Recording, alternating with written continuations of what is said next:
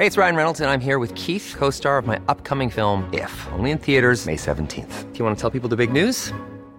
All right, I'll do. Sign up now and you'll get unlimited for $15 a month in six months of Paramount Plus Essential Plan on us. Mintmobile.com slash switch. Upfront payment of $45 equivalent to $15 per month. Unlimited over 40 gigabytes per month. Face lower speeds. Videos at 480p. Active Mint customers by 531.24 get six months of Paramount Plus Essential Plan. Auto renews after six months. Offer ends May 31st, 2024. Separate Paramount Plus registration required. Terms and conditions apply if rated PG. Heraldo Radio 98.5 FM. Una estación de Heraldo Media Group. Transmitiendo desde Avenida Insurgente Sur 1271, Torre Carrachi, con 100.000 watts de potencia radiada. Heraldo Radio, la H que sí suena y ahora también se escucha.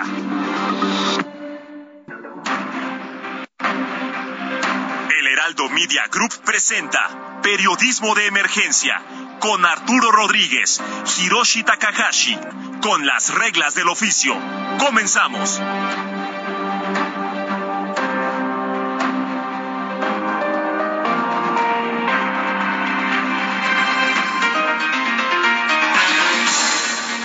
Muy buenos días, sean bienvenidas y bienvenidos a Periodismo de Emergencia.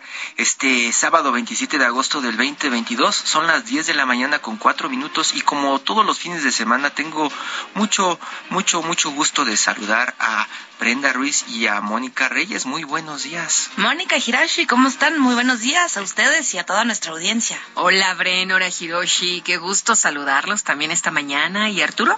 Arturo, eh, yo creo que nos vamos a conectar con él en unos minutos desde el norte y yo imagino que anda todavía por allá trabajando en el Coahuilense. Así Pero es. ya en unos minutos eh, hacemos un enlace Perfecto. y comenzamos a platicar con nuestro amigo Arturo Rodríguez. Por lo pronto, pues quiero comentarles que pues acá en la redacción lo que lo que se está comentando y se estaba comentando antes de entrar al aire, más allá de Ayotzinapa, más allá de Ebrard y sus posturas frente a Claudia Sheinbaum y estas estas como muestras de poder que han estado dando en los últimos días los con, con los candidatos o las corcholatas, pues es el asunto de Juan Gabriel.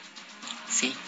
Seis años Seis Juanga años, lo que platicábamos. sí. Lo acabamos de ver ahorita al imitador en el informativo fin de semana por televisión, porque los sábados es de 8 a 10 de la mañana por el canal 8 de, del Heraldo Televisión. Y bueno, pues lo recordamos con mucho cariño, Aquí, ¿no? Mónica y yo nos declaramos viudas de Juan Gabriel. Viudas Le seguimos totalmente. llorando. Le lloramos mañana porque pues Sí. seis años de su partida, ¿verdad? Pues es parte de este próximo pasado también, ¿no? Claro, así Vamos es a escuchar ese próximo pasado. Con gusto, vamos. La semana mantuvo la atención sobre el expediente del caso Ayotzinapa, así como en la detención de Jesús Murillo Caram, quien fue vinculado a proceso por tortura y otros delitos presuntamente cometidos para fabricar la verdad histórica. En tanto, el subsecretario Alejandro Encinas reveló el jueves que el exalcalde de Iguala, José Luis Abarca, habría sido quien dio la orden de asesinar a los jóvenes. El rescate de la mina El Pinabete finalmente tuvo un reconocimiento oficial. No hay condiciones para localizar a los mineros y no las habrá al menos entre 6 y 11 meses.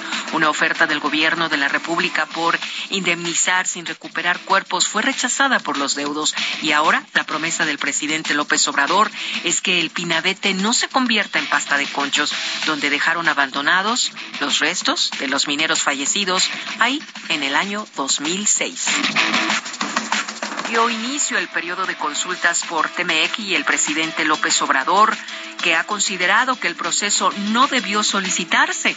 Los gobiernos de Estados Unidos y Canadá están cuestionando la política energética a la luz del tratado comercial por las políticas estatistas en la generación de energía que excluyen a inversores de generación verde. Pío López Obrador llevó de manera voluntaria la carpeta de la Fiscalía, que se mantiene abierta en su contra.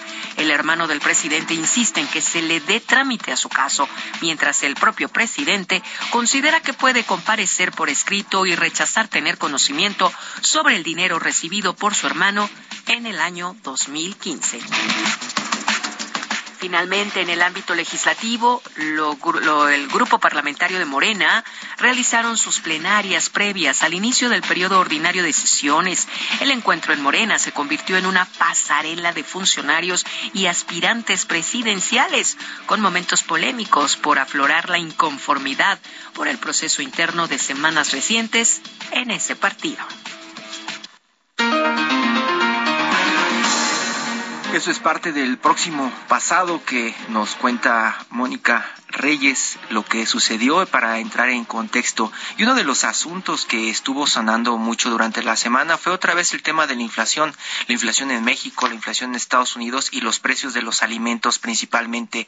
Se hablaba en la semana hasta del alza de hasta 40%, Brenda, en el precio de las cebollas, imagínate, y las tortillas hasta en 30 pesos por kilo en algunos estados del país. Ya tenemos eh, ocho estados que han llegado eh, por arriba de los 25 pesos el kilo, o sea, tenemos precios de 30 pesos por el kilo de tortilla en Hermosillo, en Acapulco, en Mexicali, estamos viendo los máximos aumentos de tortilla en el país, lo cual nos preocupa a todos, pues es la base de la dieta de, de todas y todos. Arturo Rodríguez, tú que andas en el norte, ¿te has eh, dedicado a comprar tortillas en estos días? ¿Sabes cómo anda el precio? ¿Qué está pasando con eso? Buenos días, Hiroshi Brenda. Pues, oye, qué pena, voy a, voy, no, no quiero aventarme un peñanietazo, señora de la casa. Este, pero honestamente no, no he comprado nada. Eh, en estos días, aunque sí pues he visto las coberturas que se han estado dando y, es uno de estos temas, de una de estas noticias que, que pues impactan a, a la sociedad de manera directa y que no siempre eh, están presentes en la agenda pública, en la agenda mediática que luego está tan clavada en lo político. Es que siempre dicen, no es cierto, no es cierto, la tortilla no puede costar 30 pesos, pero pues los reporteros nos dedicamos a conseguir hasta la foto para que vean que sí es cierto, que ese es el precio en las tortillerías, es el precio ya normal en ciudades como Hermosillo. Por eso hablamos con Juan Carlos Anaya Castellanos, él es director general en Grupo Consultor de Mercados Agrícolas. Don Juan Carlos, muy buenos días. Buenos días a todos y gracias por invitarme a platicar del producto emblema de nuestro país, que es la tortilla. Hace unos días, hace como dos o tres lunes, eh, salió el señor Ricardo Sheffield, el titular de la Profeco, para lanzar unas acusaciones graves desde su desconocimiento sobre lo que está impulsando el precio de las tortillas en este país. Eh, muchos de los que le damos seguimiento a este tipo de temas económicos sabemos que los impactos vienen principalmente desde afuera y pues que ya no se pueden limitar acá adentro eh, los precios eh, en productos como, como el maíz. ¿Qué es lo que está pasando? ¿Cuál es la interpretación de que el kilo de tortilla se venda hasta en 30 pesos y que el gobierno no pueda frenar estas alzas? Mira, para darle el contexto de lo que es para México el maíz que se usa para tortilla, pues México es el séptimo productor a nivel mundial de maíz, pero es muy importante que conozca el público que somos el principal productor de maíz blanco, pero lamentablemente somos el segundo importador principalmente de maíz amarillo porque no producimos lo que necesitamos principalmente para el sector pecuario y el cuarto consumidor a nivel mundial. Dentro de esto, de la producción nacional, producimos nosotros 27.4 millones de toneladas, el 90% es de maíz blanco y 10% solamente de maíz amarillo. A nosotros nos gusta más el maíz blanco, pero tenemos que importar para el sector pecuario porque el mundo es al revés. El 95% de la producción mundial es de maíz amarillo y el 5% de blanco. Y bueno, nosotros en México el 95% del consumo para el consumo humano, para la tortilla, es de producción nacional. Solamente importamos algo al sureste por temas logísticos. Es más barato traer de Estados Unidos maíz blanco hacia Veracruz, Yucatán, que llevarlo de Sinaloa o, o del Bajío. Y eso hace que en el tema de lo que usamos para el consumo humano, de esos 24 millones, solamente 14 millones, 13.8 millones de toneladas los usamos para el consumo humano, el cual se divide, el 71% lo usamos para el nixtamal, lo que son nuestras tortillas, tostadas, tamales, atoles, ¿sí? Este, y el 23.6% lo hacemos de harina para maíz y el otro 5.4 es lo que venden las tiendas de Diconsa de maíz para la gente en las zonas rurales que lo usa para hacer sus tortillas o también dárselo a sus animalitos. De todo ese volumen que se vende de tortillas, para darles una idea, el 93.4 se vende en tortillerías no, eh, tradicionales de las colonias y todo, y el 74.5 lo hace del Ixtamal y solamente el 25.5 de harina. Y en el autoservicio, que es a lo que se refiere el señor procurador, es 100% hecho por harina, pero solamente representa el 1.2 del consumo, ya que no en todo el país hay autoservicios, solamente hay en las grandes ciudades, donde es un producto gancho, donde se vende muy por debajo del precio de una tortillería tradicional, donde tienen otro tipo de costos estas tortillerías. Además son tortillas feas, ¿no? Además. bueno, eh, lo que digo, en, la casa de ustedes compramos en tortillería tradicional, a la que vale 20, 22 pesos el kilo. Que ahí lo que ustedes señalan y que nosotros vemos y, y ahí lo mandamos un ejemplo el otro día a ustedes, es que en la Ciudad de México eh, llega el maíz más caro. Ahorita el maíz anda costando alrededor de 8.500, 8.600 pesos la tonelada que llega cribado y envasado a los molinos y la tortilla anda entre 20 y 22 pesos el kilo.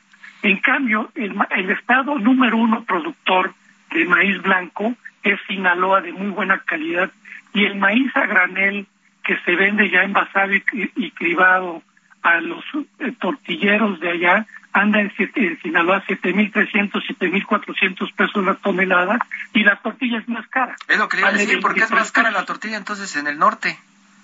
Porque hay menos competencia, hay menos tortillerías. Aquí lo importante es la competencia. En cambio, en el área metropolitana donde se consume más del 35-40% de la tortilla, hay, hay muchas tortillerías en las esquinas que compiten en cambio, en los estados del norte, que no son tan tortilleros como en el centro del país, aunque sí comen tortilla de maíz, este, hay menos competencia, menos molinos, menos tortillerías, y eso hace que el precio lo veamos en el caso de, Tijuana, en la zona de Hermosillo, algunas tortillerías en 25, 30 pesos, derivado de esa falta de competencia. Oye, Juan Carlos, ¿y es solo esto lo que afecta al precio o también lo que hemos visto últimamente de estas tortillas falsas que se están vendiendo de muy baja calidad y a precios eh, desleales, lo que está afectando al mercado? No, mira, la realidad, digo, yo no he visto que haya tortillas falsas, a lo mejor es eh, maíz de que se robaron un camión por y que la venden muy barata y eso hace que puedan vender una tortilla eh, al menor de lo que vemos en el mercado. Para darte una idea, en el caso del estado de Guerrero, vemos que en el caso de Acapulco la tortilla vale 26, 28 pesos porque le tienen que dar dos pesos, tú ya sabes a quién, a la maña. En cambio, en Iguala, eh, en Iguala, el crimen organizado eh, promovió que las tortillerías bajaran el precio abajo de 20 pesos, ¿sí? Y las tortillerías cerraron porque no le sale. Entonces, la realidad... Entonces, ahí ves las distorsiones que existen en el mercado. Y lo otro que también señala el procurador, bueno, es que lo que, ¿por qué ha subido la tortilla? Porque el precio internacional, el precio que tenemos de referencia internacional ha subido. En lo que va de enero del 2020 que empezó la pandemia a julio 2022, el maíz se ha incrementado en 68% y vemos que la, en la tortillería de autoservicio el 20% porque es un producto gancho y en la tortillería tradicional ha subido 41%, o sea, no han podido trasladar todo el aumento de la materia prima porque tampoco el costo de la tortilla es puro maíz, también entra el gas, la electricidad, los locales y otros costos, pero ese es el impacto. ¿Por qué eh, hemos tenido estos incrementos de un producto tan emblemático para las familias mexicanas? Arturo Rodríguez. Hacia, muy buenos días. ¿Hacia dónde, hacia dónde vamos? ¿Qué, qué, qué perspectivas, qué expectativas puede tener uno eh, con, pues eh, el precio de la tortilla en este contexto inflacionario, en esta situación pues difícil que está atravesando el país. Bueno, mira, la realidad, el, precio al productor, al productor le ha ido bien porque aun con los aumentos que ha tenido de los costos de fertilizantes, el precio que se está pagando del mercado les ha ayudado a mantener su rentabilidad. Hacia adelante lo que vemos es este, todavía precios altos de maíz derivado a que sigue la volatilidad, ya no tanto por Ucrania, porque ya Ucrania empezó a salir barcos, sino derivado también a que la cosecha de Estados Unidos se ha visto amenazada de reducir su producción por el tema climático, temas de sequías. Entonces, eso está provocando que el precio internacional se mantenga a niveles altos, pero esperamos, aunque eh, que a finales del año, eh, que viene la cosecha de Estados Unidos, un poco los precios internacionales de futuro bajen. Lamentablemente los costos logísticos, que es la movilización, los costos de fletes y todo, se han incrementado y ha provocado que aún así se mantengan los precios altos.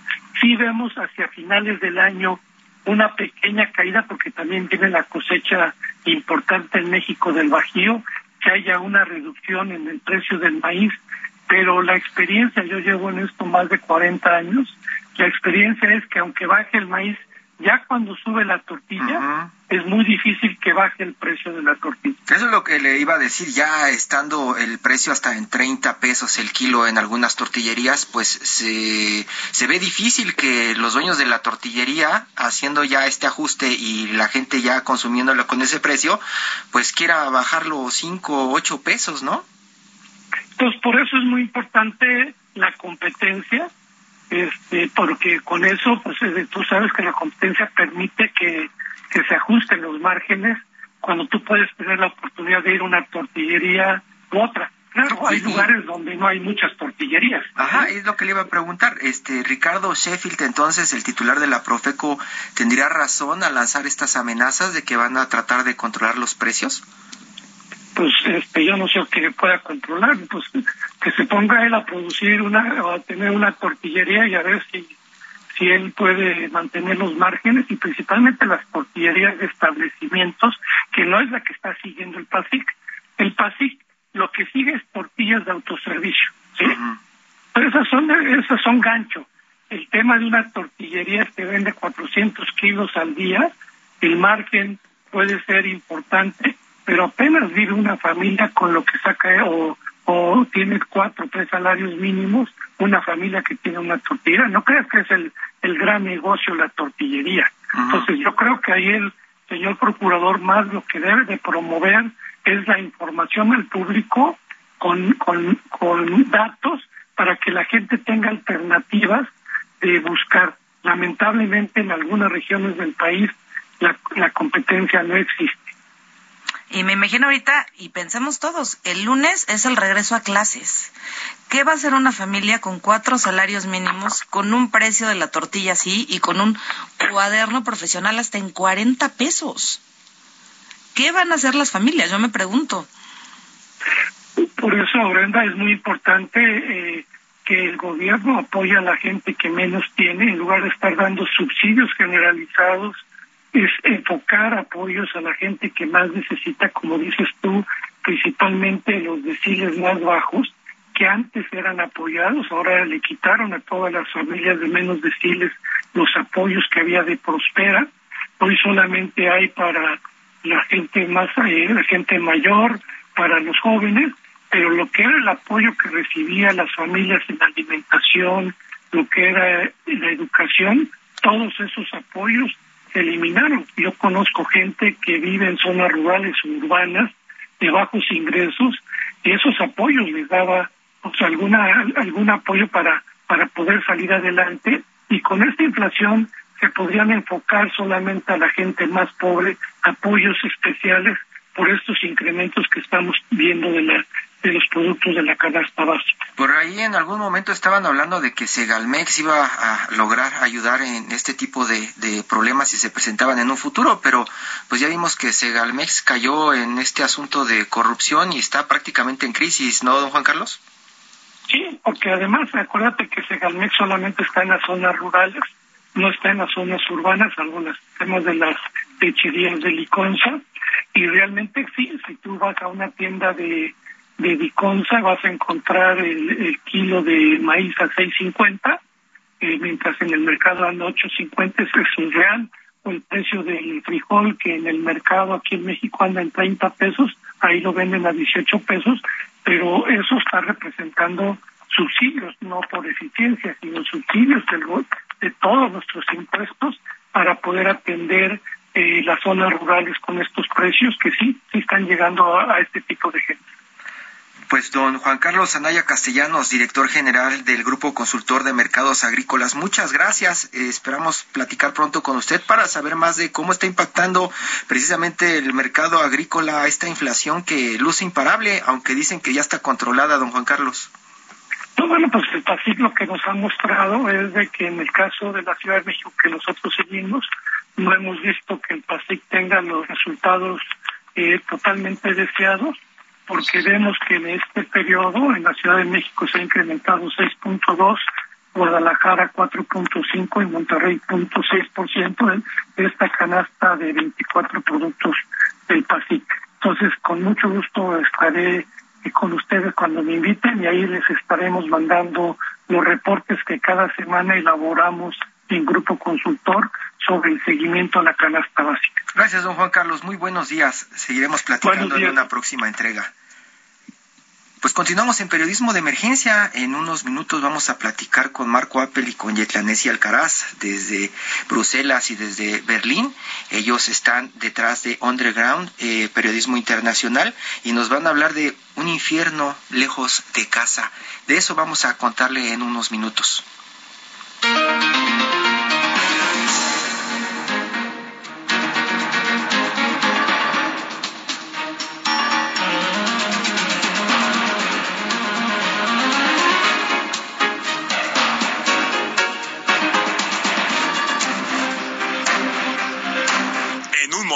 Continuamos en Periodismo de Emergencia por el Heraldo Radio.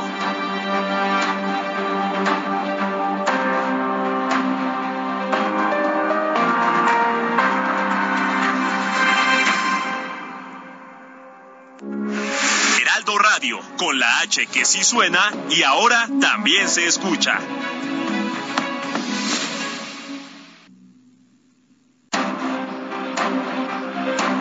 Regresamos a Periodismo de Emergencia con las reglas del oficio.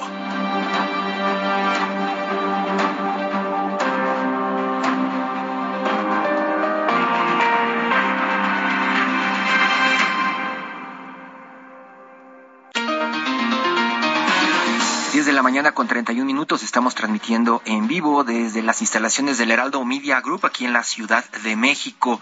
Y hoy les vamos a platicar de El infierno lejos de casa. Alemania, España, Francia y Bélgica son territorios de Europa en los que se ha incrementado la migración mexicana.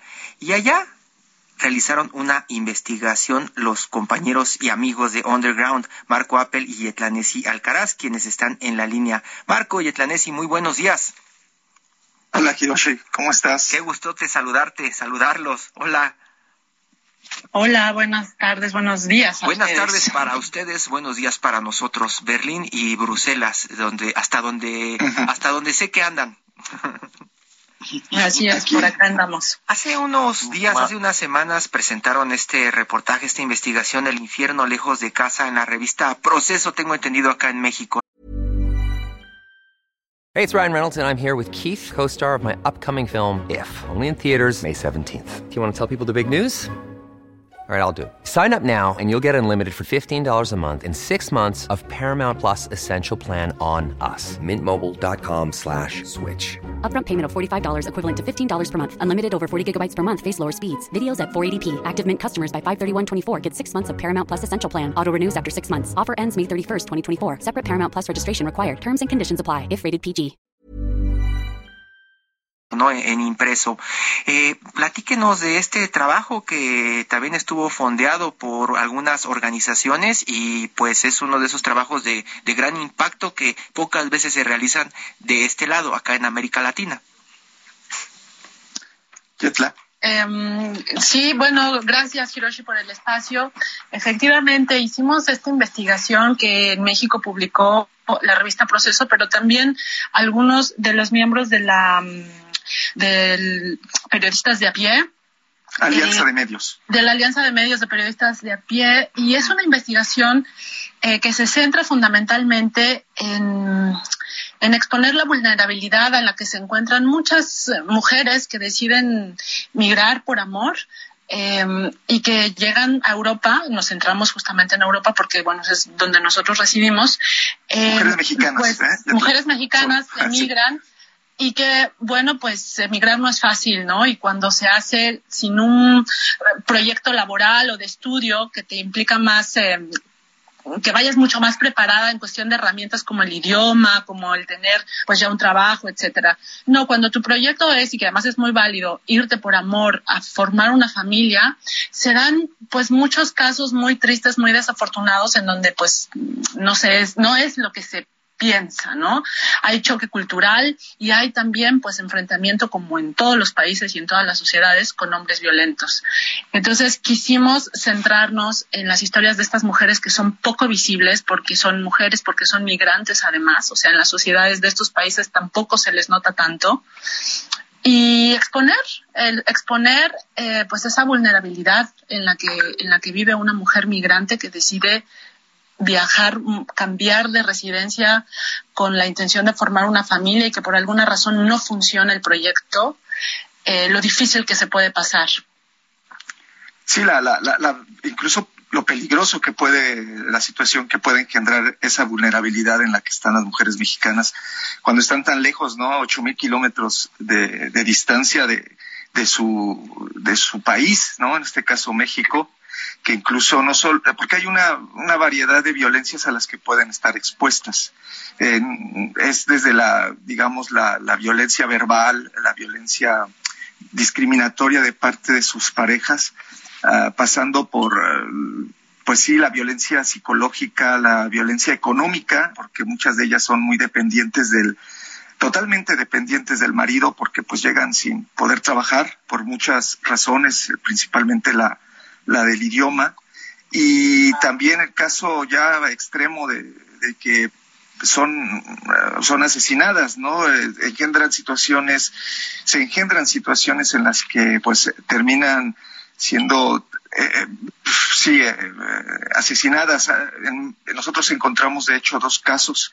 en 2018 ah, ocurrieron de, de, dos mexicanas, que una en Francia y otra en Bélgica, fueron, eh, fueron una de ellas fue asfixiada eh, hasta la muerte y la otra fue apuñalada. Y eso fue justamente lo que activó, digamos, nuestro interés desde aquella época en alguna vez eh, poder investigar el fenómeno y pues llegó la, la, oportunidad de hacerlo cuando nos acercamos a, bueno, una vez que ya tuvimos los indicios suficientes de que algo estaba verdaderamente pasando, eh, pues nos acercamos al, al, Pulitzer Center y fue quien nos eh, permitió con un, con un apoyo financiero el uh, pues dedicarnos eh, meses a, a, hacer esta investigación eh, sobre el terreno aquí en, en Europa. Hiroshi. En, en, este sentido, eh, yo les tendría dos preguntas. y no solo. Hola. hola, ¿cómo están? Buenos días, buenas tardes para ustedes. Que, podrían servir mucho para las mujeres que también nos escuchan aquí. Eh, uno sería cómo detectar la violencia cuando se trata de, un con, de un marido, de un cónyuge, y por qué se tarda tanto en reconocer la violencia que ejercen los maridos o las esposas. Bueno, nosotros, digo, no somos especialistas, ni Marco y yo, pero tuvimos la posibilidad de hablar con psicólogos, con abogadas incluso, que son especialistas en llevar estos casos.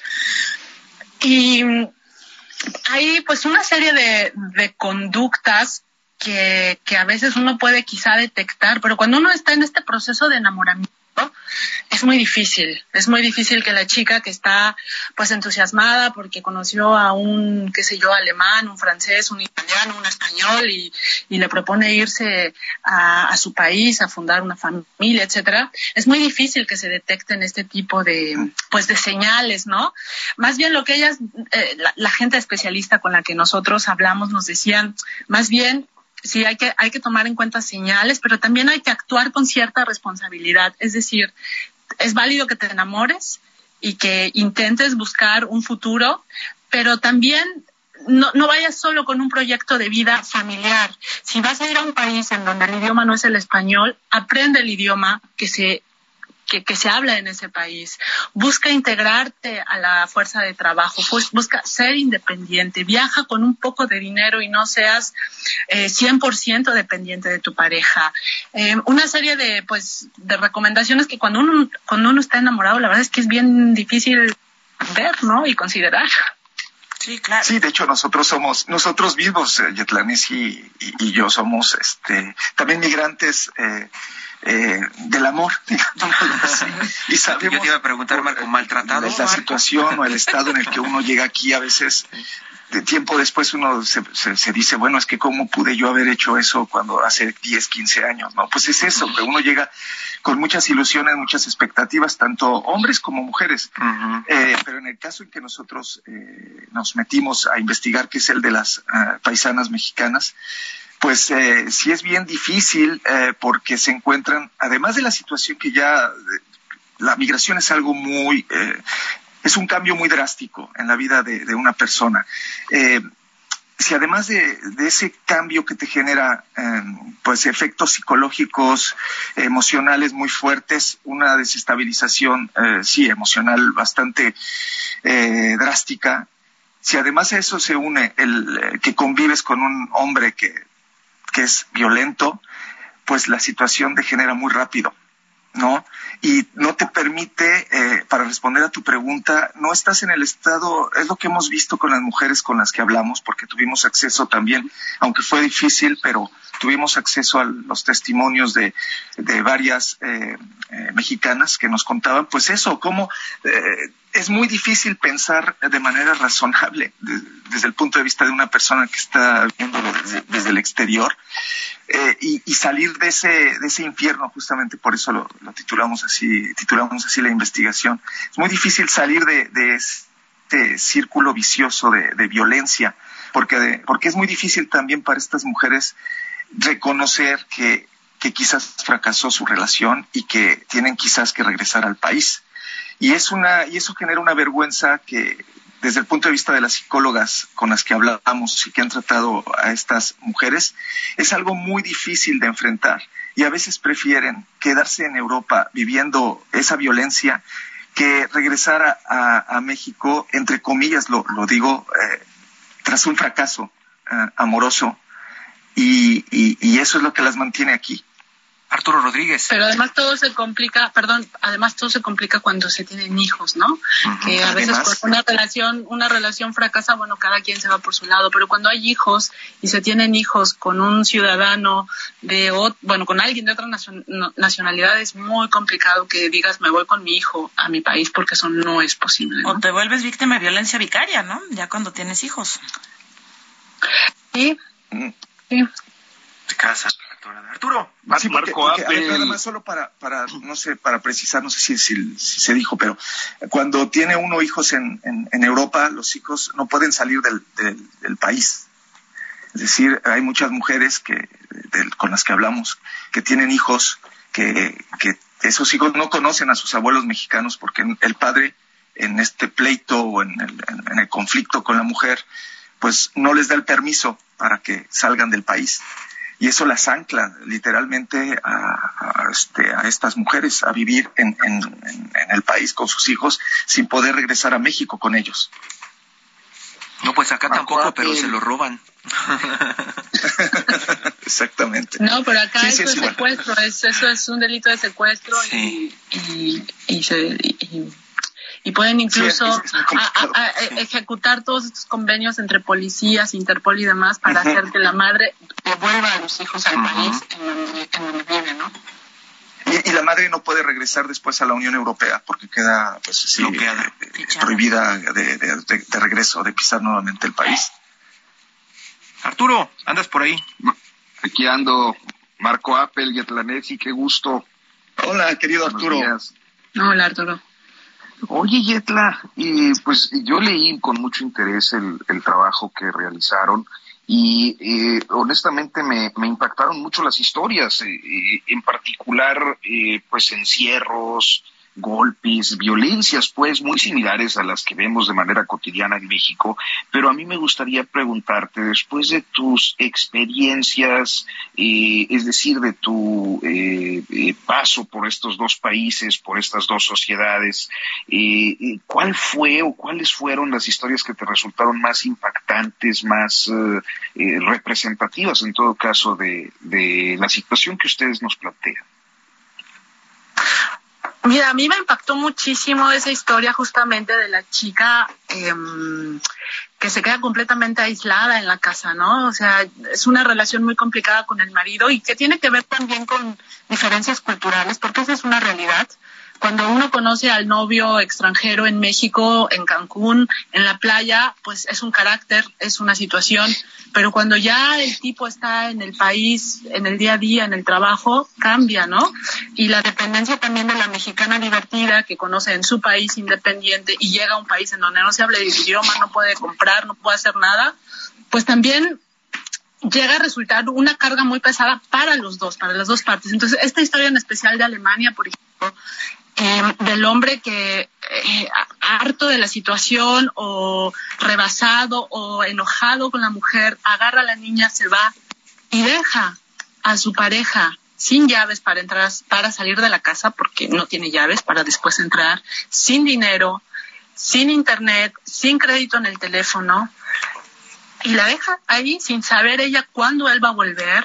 A mí me parecía algo demasiado fuerte es hasta para perder la cordura, ¿no? O sea, no puedo imaginarme yo vivir y enfrentar una situación así. Y lo peor de todo es que no es la única, ¿no? En los grupos de, Facebook, que es algo que también nosotros detectamos, el nivel del problema pudimos detectarlo justamente en estos, en esta red social, en donde hay muchas mujeres, eh, pues agrupadas, ¿no? Por nacionalidades mexicanas en Alemania, mexicanas en Bélgica, mexicanas en cualquier lugar, y ahí las mujeres se confían en contar sus historias. Muchas veces son incluso anónimas, ¿no?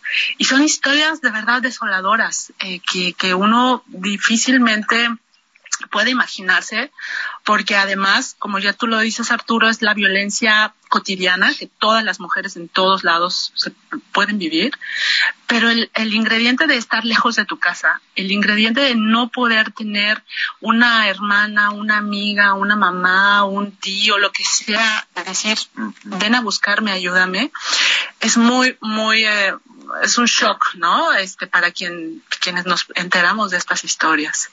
Oye, Yetla, y, y una cosa adicional, este, en esto que, que nos explicas, creo que hay un alto ingrediente de desventaja, ¿no? De desigualdad entre, entre eh, pues quienes integran una pareja. Pero eh, a mí me brinca la duda, ¿hay un, un componente eh, racial en esto? Em, ¿En qué sentido? ¿Racial? En... Es decir, discriminación por ser mexicanas. ¿Racismo o discriminación? En, cualquiera de los dos casos. A ver, sí que hay, a ver, a ver, si, si tú te casaste, decidiste formar pareja con una mujer mexicana, yo no puedo y no me encontré con casos de que el, el marido la discriminara por, por ser mexicana o por ser latina o no. Se llega al caso, por ejemplo, con las familias, ¿no? Que ese es también otro choque cultural. Y las familias llegan a tener mucha influencia sobre los hombres. Eh, pero más que, Exactamente, las familias de ellos. Eh, los casos de, de, no sé si yo calificarlo como discriminación, pero sí que enfrentan, cuando las mujeres deciden denunciar, cuando las mujeres deciden ir a la policía, cuando las mujeres deciden ir a la autoridad a pedir ayuda, eh, sí que hay casos en donde ellas se topan con un muro eh, que es eh, pues las instituciones que ellas al no poder no tener el idioma no tener las herramientas ni el conocimiento de a dónde debo referirme si si si este hombre me maltrata me ha golpeado qué instancias qué camino institucional debo seguir para recibir ayuda eh, no lo conocen. Entonces andan dando muchas tropelías, tocando puertas, puertas falsas que no saben exactamente el camino a seguir, sin idioma, sí que se encuentran muchas mujeres con esta pues em, violencia institucional, racismo institucional, en donde les dicen primero ve y aprende el idioma y después vienes a denunciar, ¿no? Eh, no sé si, si, si iba por ahí tu pregunta, Arturo. Eh. Sí, sí, pero Perdón, Arturo, solo para hacer un comentario. Esto sucede no solo con las mexicanas, sino en general en Europa sucede con la mayoría de las migrantes. ¿No? De, de, de, de, países, digamos, africanos o latinoamericanos, o sea, no es la excepción este, las mexicanas. Eh, solo para dejar, digamos, el panorama más, más amplio, ¿no? Que, que, nosotros nos enfocamos en las mexicanas, pero mucho de lo que las mexicanas sufren también lo sufren otras latinoamericanas. Exactamente. Perfecto, pues vamos a, a, recomendarles que busquen este texto sobre el infierno lejos de casa en todas las plataformas en las que está presente Underground. Eh, Marco Appel y Yetlanesi Alcaraz desde Bruselas y desde Berlín nos hablan de estas historias que no son visibles ni están representadas dentro de la sociedad europea, un fenómeno que parece crecer y que pues no le pone mucha atención eh, pues los medios de comunicación tradicionales. Muchas gracias Marco Yetlanesi, muy buenas tardes. Solo Hiroshi, invitar a, tu auditorio eh, la investigación completa la pueden encontrar en nuestra plataforma que es undergroundperiodismo.com. Ahí no nos limitamos en el espacio eh, y pueden ver completa, lo que en los otros medios, desgraciadamente, por, por, falta de espacio, no pudimos. Exactamente. Pues búsquenla, Underground. Muchas gracias. Gracias. Buenas tardes, abrazo.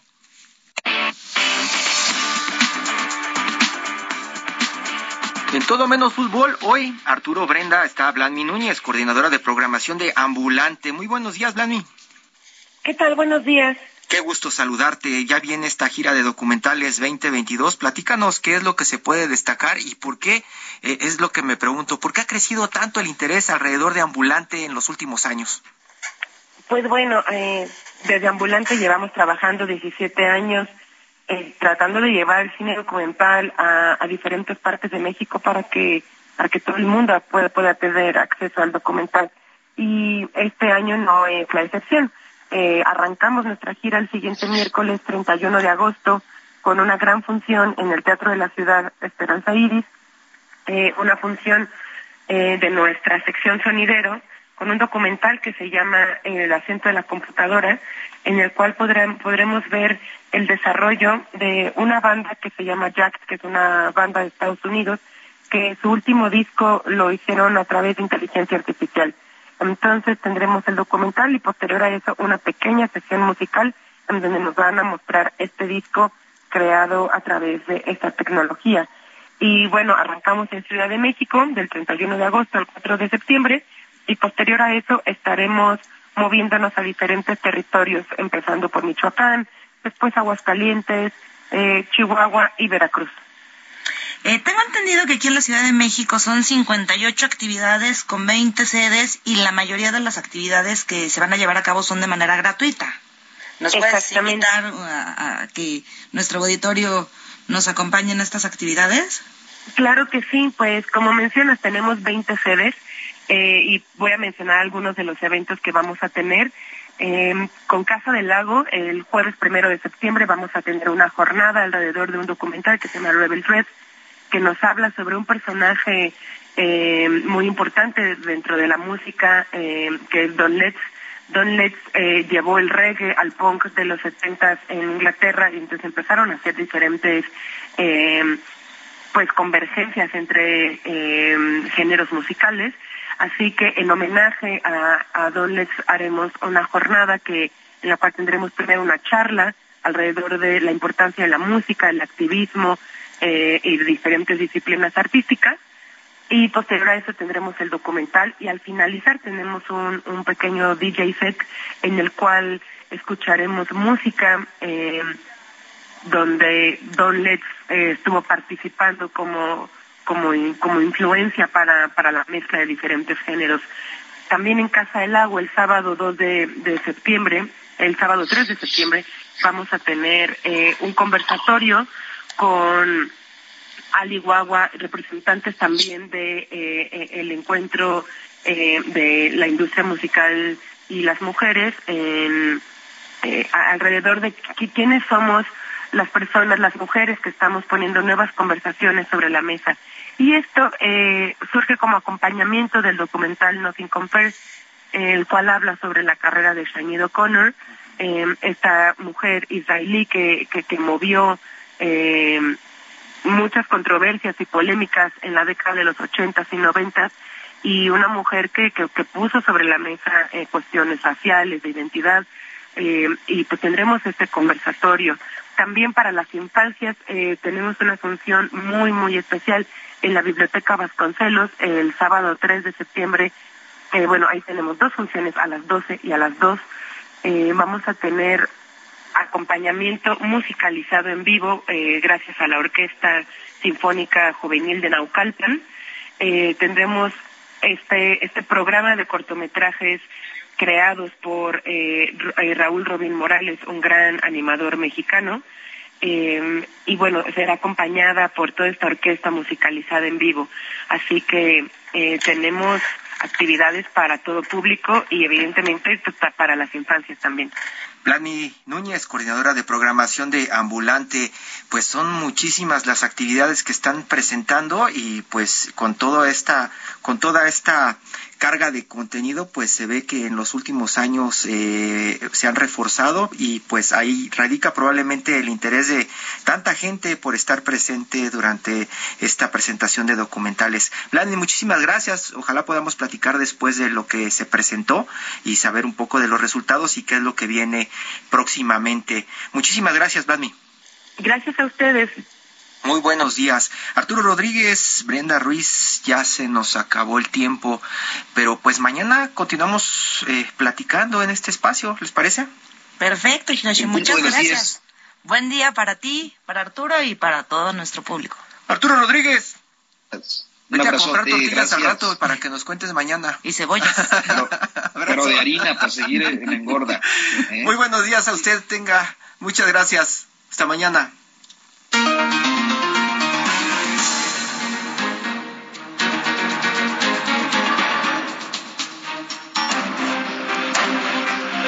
Esto fue Periodismo de Emergencia, con las reglas del oficio, en el Heraldo Media Group.